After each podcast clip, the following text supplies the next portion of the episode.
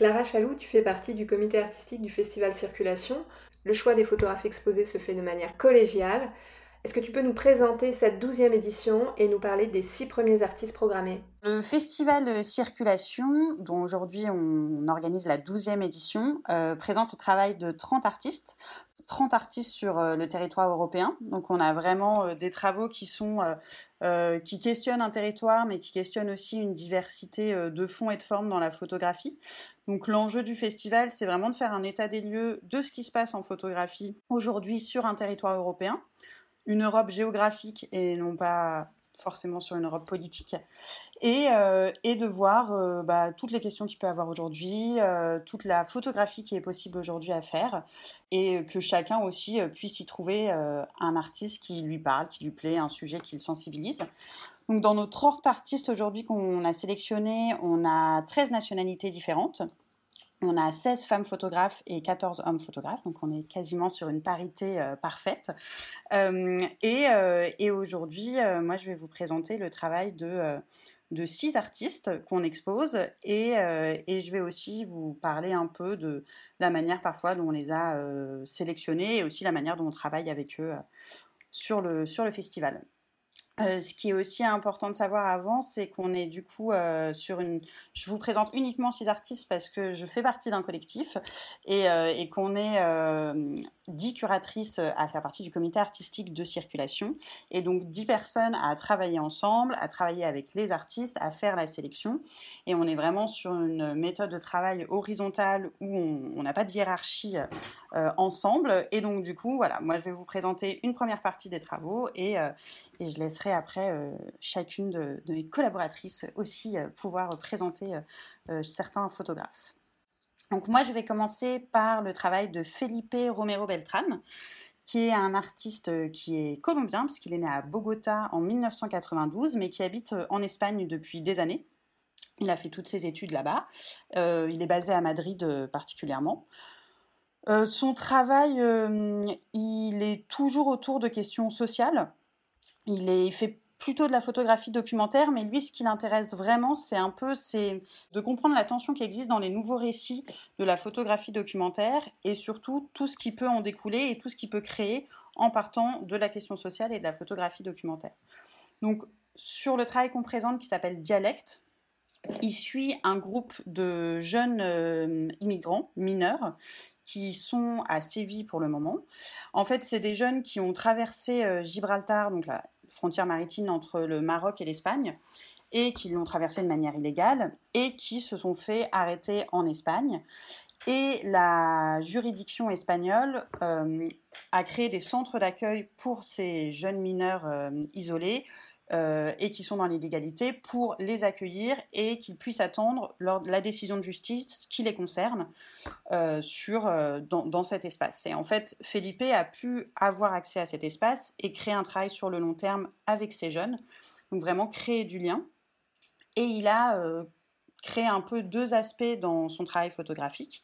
Nous, la partie qu'on va montrer au festival, c'est plutôt une, des scènes de vie quotidienne, donc tout un travail photographique où on a euh, ces scènes de vie qu'il a captées au centre, mais aussi des moments qu'il a créés avec ses jeunes. Donc on a aussi ces mises en scène qui explorent une expérience du corps, une expérience du souvenir, de la mémoire, où, euh, on a vraiment ces jeunes qui se rencontrent et on arrive à capter cette sensibilité, euh, ce, cette attente aussi euh, et cette, euh, cette mouvance qu'ils ont et, qui, et le lien qu'ils créent avec le photographe. Et c'est ça qui nous intéressait aussi beaucoup parce que ça reste de la photographie documentaire, ça reste un aspect de la photographie documentaire, mais il a aussi cet aspect de la mise en scène qu'il apporte et qui, où il amène cette petite notion plus artistique peut-être euh, dans, dans son discours et qu'on trouvait très intéressant, en plus du fait que les images soient très belles. Et il y a aussi une partie qui est vidéo, euh, sur, euh, en fait, on voit ces, jeunes hommes qui lisent les quatre premières pages de la loi espagnole sur l'immigration. Donc c'est vraiment le document qui régit euh, et contrôle leur statut migratoire. Et c'est un peu le document qui va leur permettre de savoir si leur situation va pouvoir être régularisée ou va être rejetée et qu'ils vont être envoyés dans leur pays d'origine. donc voilà, donc avec Felipe, c'est un travail qu'on a découvert en faisant de la veille et, dans des recherches euh, qu'on fait au quotidien, évidemment, tout le temps, qu'une des, curatrices a trouvé. Et, c'est vrai qu'on a eu un peu un coup de cœur pour ce travail qui, qui, est assez représentatif de questions actuelles de société dont il est important pour nous de parler, et aussi d'une écriture photographique qu'on a envie de défendre et, et, qui est très intéressante. Voilà pour Felipe. Après, je peux vous parler du travail de Marta Bogdanska. Marta, c'est une artiste polonaise qui est née en 1978. Elle est multiple parce qu'elle est euh, plasticienne, photographe, cinéaste, elle a une maîtrise de philosophie, donc elle a beaucoup de couches différentes dans ses travaux et, euh, et ça se ressent dans la diversité des médiums qu'elle utilise. Donc dans ses travaux, il va toujours avoir euh, de l'image, mais aussi très rapidement du son, de la vidéo. C'est assez complet, enfin c'est très, c'est très dense comme, comme projet, comme sujet à chaque fois, donc c'est très intéressant. Et sur le projet là qu'on va montrer, ça s'appelle Shifter. Et à la base, c'est un livre. C'est un livre qui fait 850 pages et qui est une étude énorme euh, d'archives. C'est un travail colossal qu'elle a, réalisé sur des images d'archives d'animaux qui sont euh, utilisés à but militaire, donc vraiment qui ont été, euh, qui ont eu une action pendant des guerres. donc c'est un tel travail d'imagerie que ça va vraiment, euh, ça, débute de la Première Guerre mondiale jusqu'à euh, des guerres d'aujourd'hui. C'est très très très dense et c'est assez fou et ça mélange aussi des articles de journaux qu'elle a pu trouver. Et en fait, on découvre, enfin moi pour ma part, j'ai découvert puisque je ne savais pas à quel point les animaux avaient pu jouer un rôle euh, dans, ce, dans cette enfin, dans le militaire en fait.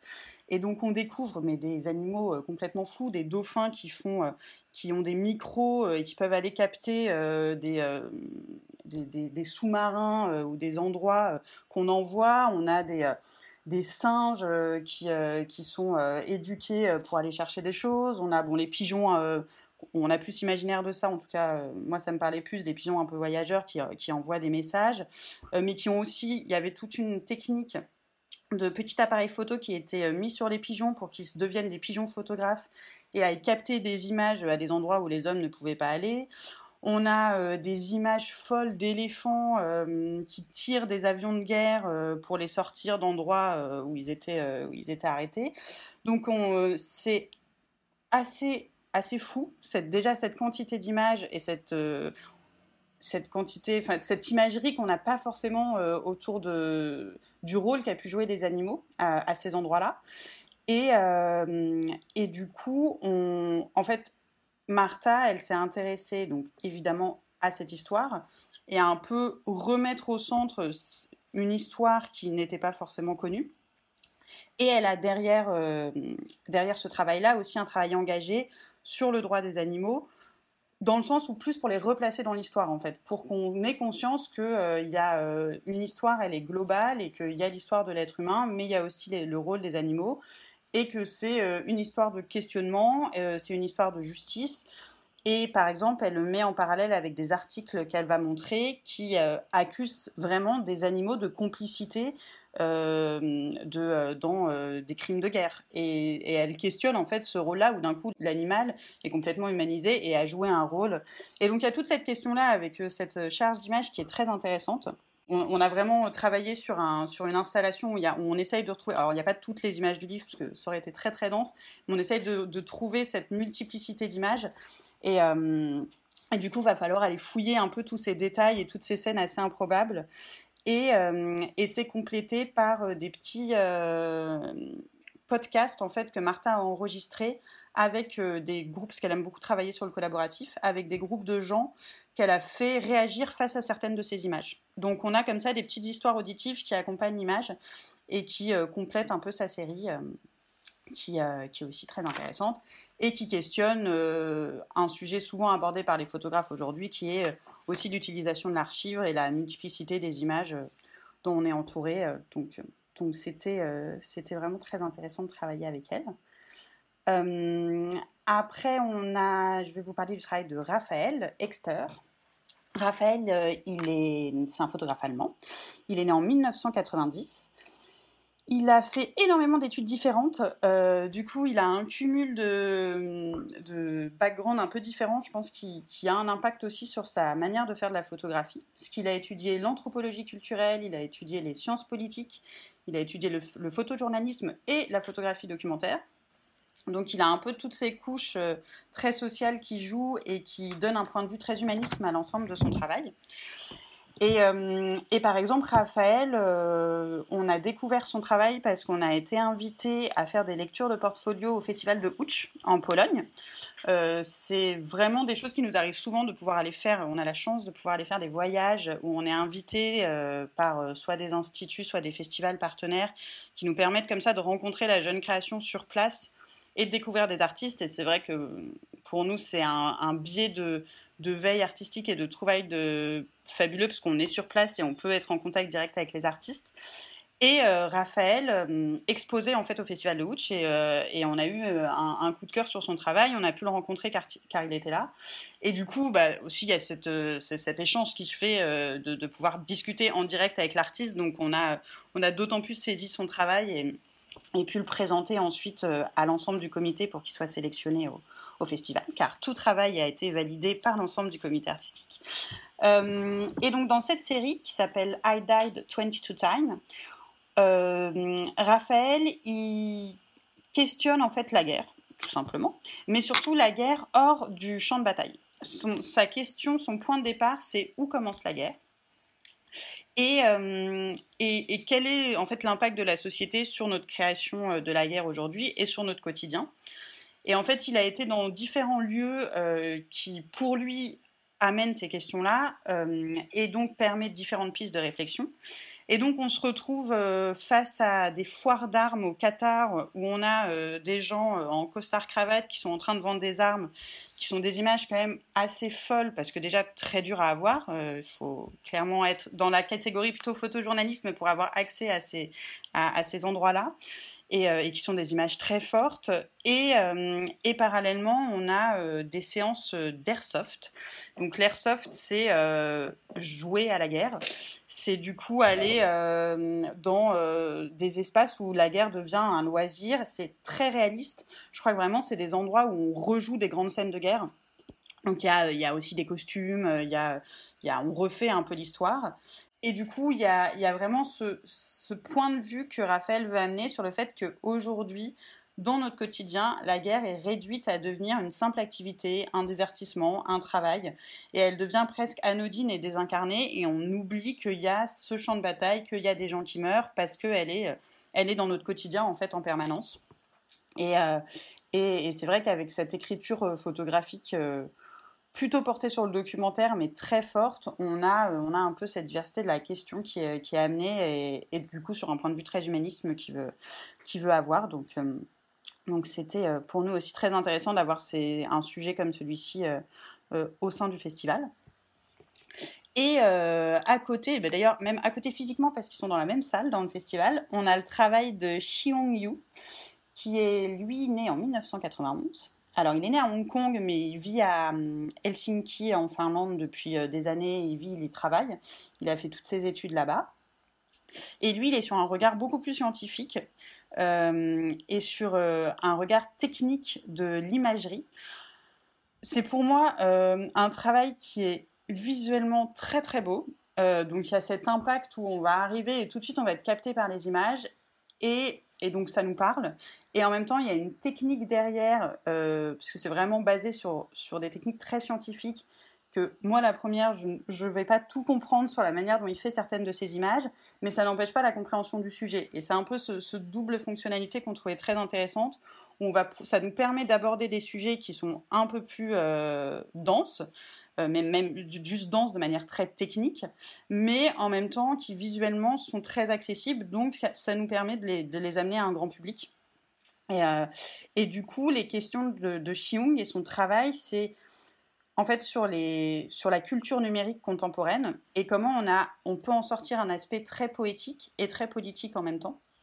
Donc lui, sur euh, sa série qui s'appelle Grand Truth How to Resurrect a Tree, donc euh, en fait sur la enfin, ce qu'il appelle la résurrection des arbres, euh, il a suivi un groupe de scientifiques finlandais qui étudie les, une forêt en Finlande, mais bon, il y en a énormément de forêts, donc lui s'est concentré sur une, une, de ces forêts, et qui en fait, pour étudier au mieux la forêt, doivent complètement la digitaliser et la numériser.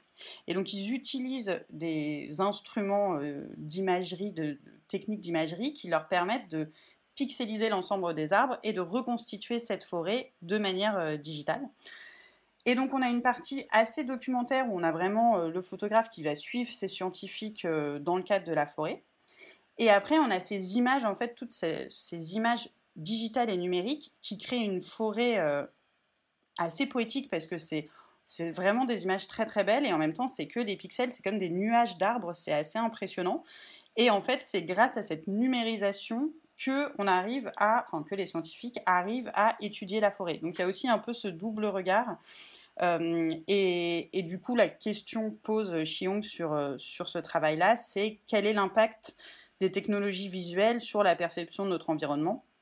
Et, euh, et comment, on, ouais, comment on intègre en fait toute cette, cette digitalisation de la, de la nature et, et, pour en fait parfois l'étudier et en faire et, l'aider, la soigner, puisque c'est vraiment plus des volontés de. Enfin, lui en tout cas a suivi des scientifiques qui sont là pour euh, euh, conserver cette forêt. Euh, c'est vraiment leur travail principal. Voilà. Et après, je vais vous présenter deux derniers artistes qui sont inclus dans un focus qui est dédié à l'Arménie cette année. Donc depuis 4 ans, c'est notre quatrième édition, on crée des focus. Donc il y a une salle dédiée au sein du festival à euh, une scène, à un pays, et donc à une scène spécifique de ce pays. Euh, on essaye toujours d'aller sur des pays qui sont euh, soit des frontières géographiques de l'Europe qui nous permettent de questionner un peu des territoires plus inconnus, soit des scènes photographiques qu'on connaît moins. Et cette année, on, a invité euh, l'Arménie. Donc, on a quatre euh, artistes arméniens qui, qui, sont à la, qui sont dans la sélection. Et pour euh, raconter un peu, pour rentrer dans les détails, en fait, on a décidé de faire un focus sur l'Arménie. En fait, parce qu'on a eu des occasions d'aller à Erevan, car l'année dernière, on a été invité par l'ambassade de France d'Arménie, de, et donc qui est basée à Erevan, à faire une exposition euh, où on invitait une, des jeunes artistes arméniens avec des jeunes artistes français pour faire une exposition photographique. Euh, et, donc on a fait cette exposition en même temps que Circulation l'année dernière. On a pu se rendre sur place et on a découvert une scène photographique qu'on connaissait très mal, euh, qui est très vivante, qui est présente, qui a plein de choses à dire et sur plein de sujets et plein de formes différentes. Et, du coup, on est vraiment rentré avec cette envie de bah, d'avoir la possibilité euh, d'être un tremplin pour ces jeunes artistes en France et de pouvoir leur donner une plateforme de visibilité. Donc moi, je vais vous présenter le travail de deux de ces artistes. On a le travail de hum, Karen Kachatourov, euh, qui est du coup forcément arménien, euh, qui est né en 1992. Et lui qui a, à travers l'ensemble de son travail, une esthétique assez surréaliste, toujours très théâtrale. Il va vraiment sous couvert de questions de société assez fortes, il va toujours euh, créer des mises en scène et créer des grandes scènes théâtralisées.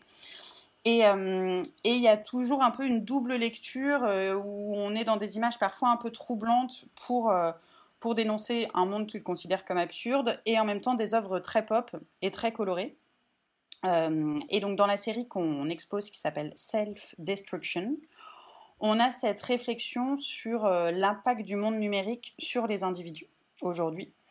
Et comment, pour Karen, euh, en fait, la définition du monde moderne euh, et du monde numérique, c'est ça peut être un sentiment de solitude, d'aliénation, et, euh, et, en fait une sorte de perte d'ancrage dans la réalité. Et il a voulu partir de ce point de vue-là pour créer des grands portraits très colorés. On ne voit jamais le visage des gens. Et donc, on se retrouve avec ces scènes euh, où il y a, par exemple, euh, un homme avec un kawaii jaune étalé sur une table, euh, où on le sent assez désespéré, mais en même temps, tout est coloré autour de lui et on, le sent quand même assez vivant. Et, ce qui est très intéressant, c'est vraiment cette notion de double lecture, où on va d'abord découvrir les images, où on va avoir envie un peu de rire, de sentir des, scènes un peu cocasses et d'y voir différentes choses. Et en fait, quand on va lire euh, le texte ou comprendre le sujet, on va avoir cette double lecture qui est euh, plus sur, bah, sur ce, monde numérique, sur ce consumérisme à outrance. et, et c'est vraiment ce que veut dénoncer l'artiste. Et vraiment, ce que, ce qu'on trouvait très intéressant avec Karen, euh, c'est qu'il est vraiment le représentant d'une scène euh, en Arménie, qui est vraiment cette scène un peu plus de la création fictionnelle et euh, très contemporaine. Et, et c'est peut-être celui qui a un peu plus montré son travail en dehors de l'Arménie sur les quatre qu'on a montrés. Euh, même s'il l'a jamais montré en France, mais je pense que c'est, il est assez, euh, il assez représentatif de tout un mouvement qui est en train de se passer là-bas. Donc pour nous, c'était assez euh, primordial de l'avoir dans la, dans la sélection. et après, je vais finir par le travail de Sona Natchakanyan, que je dois sûrement très mal prononcer parce que je ne suis pas arménienne et je m'en excuse, qui est très jeune parce qu'elle est née en 1999. elle débute vraiment tout juste sa, création, elle, est en train de finir ses études euh, d'art. Et euh, elle, elle est très engagée dans un mix de photographie documentaire et conceptuelle. Sa série s'appelle Not from Vanadzor. Vanadzor, c'est une ville en Arménie, dans le nord de l'Arménie, euh, qui, qui a connu un grand essor il y a quelques années. C'était une ville avec énormément d'industries, qui était très riche, qui, faisait, qui, était très dense. Et en fait, à la suite de l'effondrement de l'Union soviétique, toutes les usines ont fermé. Toute la ville est devenue véritablement une ville fantôme. Euh, à tel point qu'il y a encore très peu de temps, elle était appelée la ville la plus déprimante de l'Arménie. Donc euh, c'était vraiment personne n'allait là-bas. Euh, il y avait quelques irréductibles qui restaient sur place, mais c'était c'était assez assez difficile. Et en fait, aujourd'hui, il y a toute une nouvelle génération qui n'ont plus envie d'être euh, dans la capitale ou dans les grandes villes euh, arméniennes, ou en tout cas qui n'en ont plus parfois les moyens aussi, et qui cherchent des nouveaux territoires, et en fait qui se sont retrouvés à aller vivre à Vanadzor. Et, euh, et donc Sona, la photographe, a suivi différents groupes de personnes qui ont voulu aller là-bas. Alors parfois, elle a suivi des personnes qui avec toutes les bonnes volontés qu'elles avaient, sont arrivées là-bas et n'ont pas réussi à vivre avec euh, l'environnement vraiment désertique, parce que de ce que j'en ai compris, c'est que des usines euh, à l'abandon euh, et, des villes, enfin, comme on peut, comme on peut l'imaginer. Et par contre, il y, a, toute une autre partie de jeunes qui ont justement découvert un terrain de jeu fabuleux où on pouvait un peu tout reconstruire comme on avait envie, construire des nouvelles règles, créer. enfin voilà, avec, avec une possibilité assez assez folle. Et, euh, elle en fait des portraits comme ça, et c'est vraiment sous forme de journal, de journal intime, où on a euh, des collages, euh, où on a des écritures, c'est vraiment assez, assez multiple dans la forme. Et, et on trouvait, enfin, ce qui est vraiment intéressant, c'est d'aller sur un territoire qui est une ville qu'on connaît pas, ou peu en tout cas quand on n'est pas arménien, et avec des, des réalités plus interne euh, au pays, dont nous, en fait, on est peut-être un peu moins sensible. Euh, et, du coup, euh, et du coup, on avait très envie de montrer aussi le travail de Sona. Et hum, voilà, donc c'est les six artistes que j'avais envie de, dont j'avais envie de vous parler pour, pour ce moment-là. Et, et j'espère que ça donne envie d'aller les voir et d'aller les découvrir au 104. Et, et voilà.